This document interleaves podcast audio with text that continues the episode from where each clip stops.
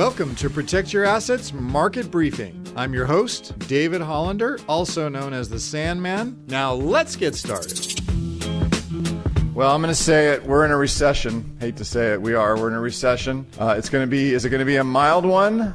Or is it going to be a severe one? That's the big question. The S&P 500 for the week was off 2.2%. Year to date, S&P 500 is off almost 20% and that is a bear market. And since the year 1950 when the S&P 500 finished down 20% or more for the first half of the year signaling a bear market guess what a recession followed. Dow off 1.3%, year to date off 14.4. Nasdaq another brutal week for tech owners, down 4.1%. Year to date almost off 30% and the EAFE International Index had a pretty good week, up 5.3% and year to date down 15.6. The 10-year Treasury, this is interesting. 10-year Treasury finished the week off uh, uh, at 2.89%.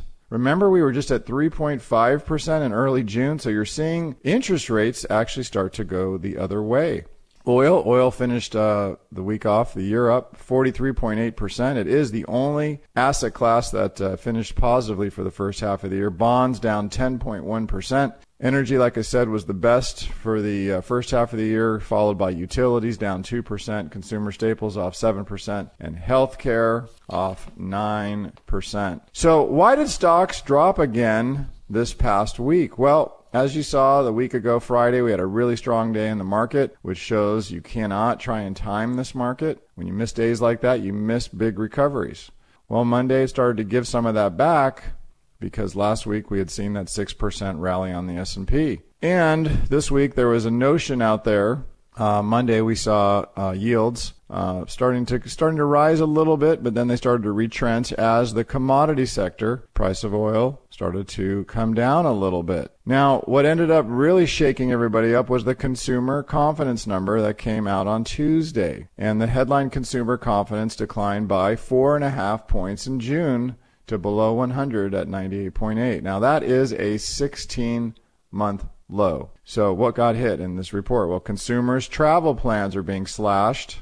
As you see, a lot of airlines canceling amid high gas prices and increasing expensive airfares. Additionally, expectations for income, business conditions, and the jobs market declined to the worst levels we've seen since 2013, i.e., a recession. Most importantly, one year consumer inflation rate expectations jumped, get this, to 8% in June. That matters a lot because the Fed just said outright, almost, that's the way I read it, that the inflation expectation figures within the preliminary, remember, University of Michigan Consumer Report released ahead of the Fed meeting were the reason behind they hiked 75 basis points instead of 50 basis points. So the market reacted to that consumer confidence inflation number of 8%, and that's why we saw that significant drop on Tuesday in the market. Now, I know some stabilization occurred, but overall, as I just reported, Markets were pretty much down for the week.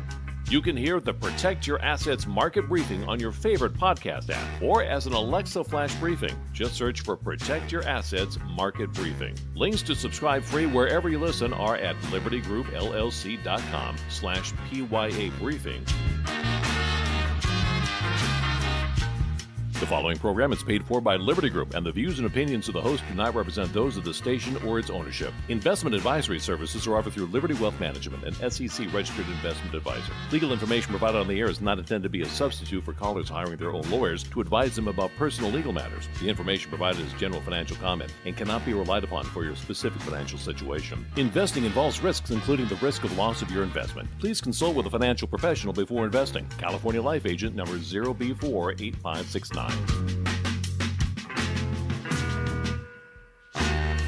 You're listening to the Protect Your Assets Radio Network.